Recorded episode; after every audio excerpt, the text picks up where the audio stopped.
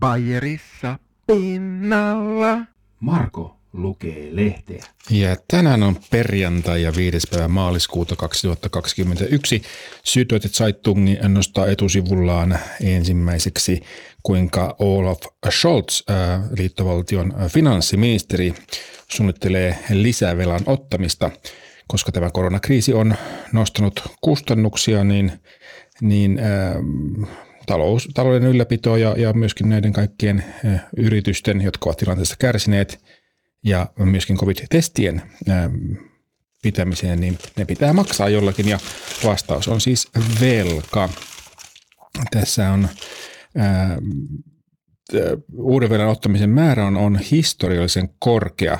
2021, siis tänä vuonna ensimmäistä kertaa historiansa aikana liittovaltio ottaa yli 200 miljardia euroa lisää velkaa.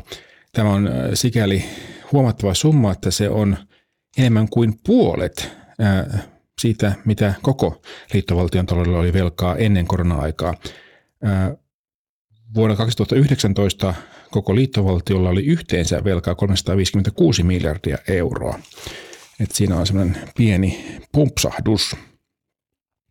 Ja tietenkin sitten tässä on myöskin tilanne se, että, että tästä velan seurauksesta joutuu sitten vastaamaan lähinnä seuraava liittovaltion hallinto.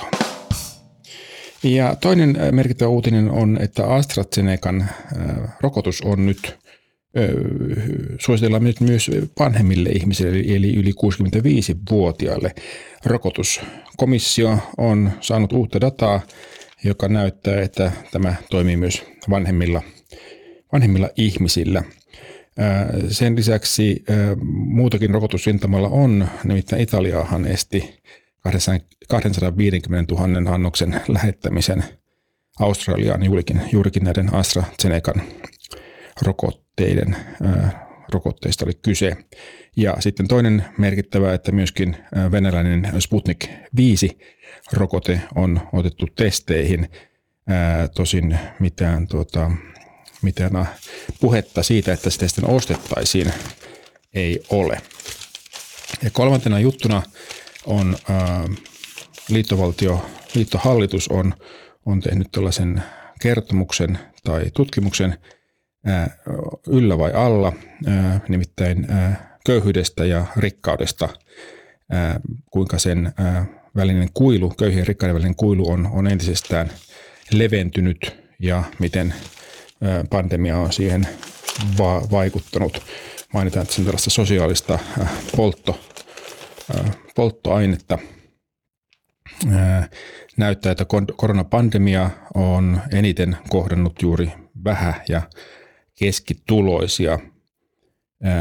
Ja myöskin tuloksena on se, että köyhimmillä on hyvin vähän minkäänlaisia sosiaalisen kohoamisen tai tulojen kohoamisen mahdollisuuksia Saksassa – Huolestuttavaa tässä on se, että, että sillä on myöskin vaikutuksia ylipäätään aktiivisuuteen. Saksassahan on aika laaja tällainen vapaaehtoisen työn perinne ja myöskin köyhimmät ihmiset sitten välttävät näitä. Ja myöskin vaaleihin osallistuminen ja vaalioikeuden käyttäminen on pienentynyt ja erityisesti juuri näiden matalatuloisten ryhmien parissa erityisen voimakkaasti. Tällä on sitten vaaransa, että tällainen demokraattinen, poliittinen ja yhteiskunnallinen tahdonmuodostusprosessi kärsii. Ja tässä oli siis perjantain 5. päivä maaliskuuta 2021 Süddeutsche Zeitung katsaus.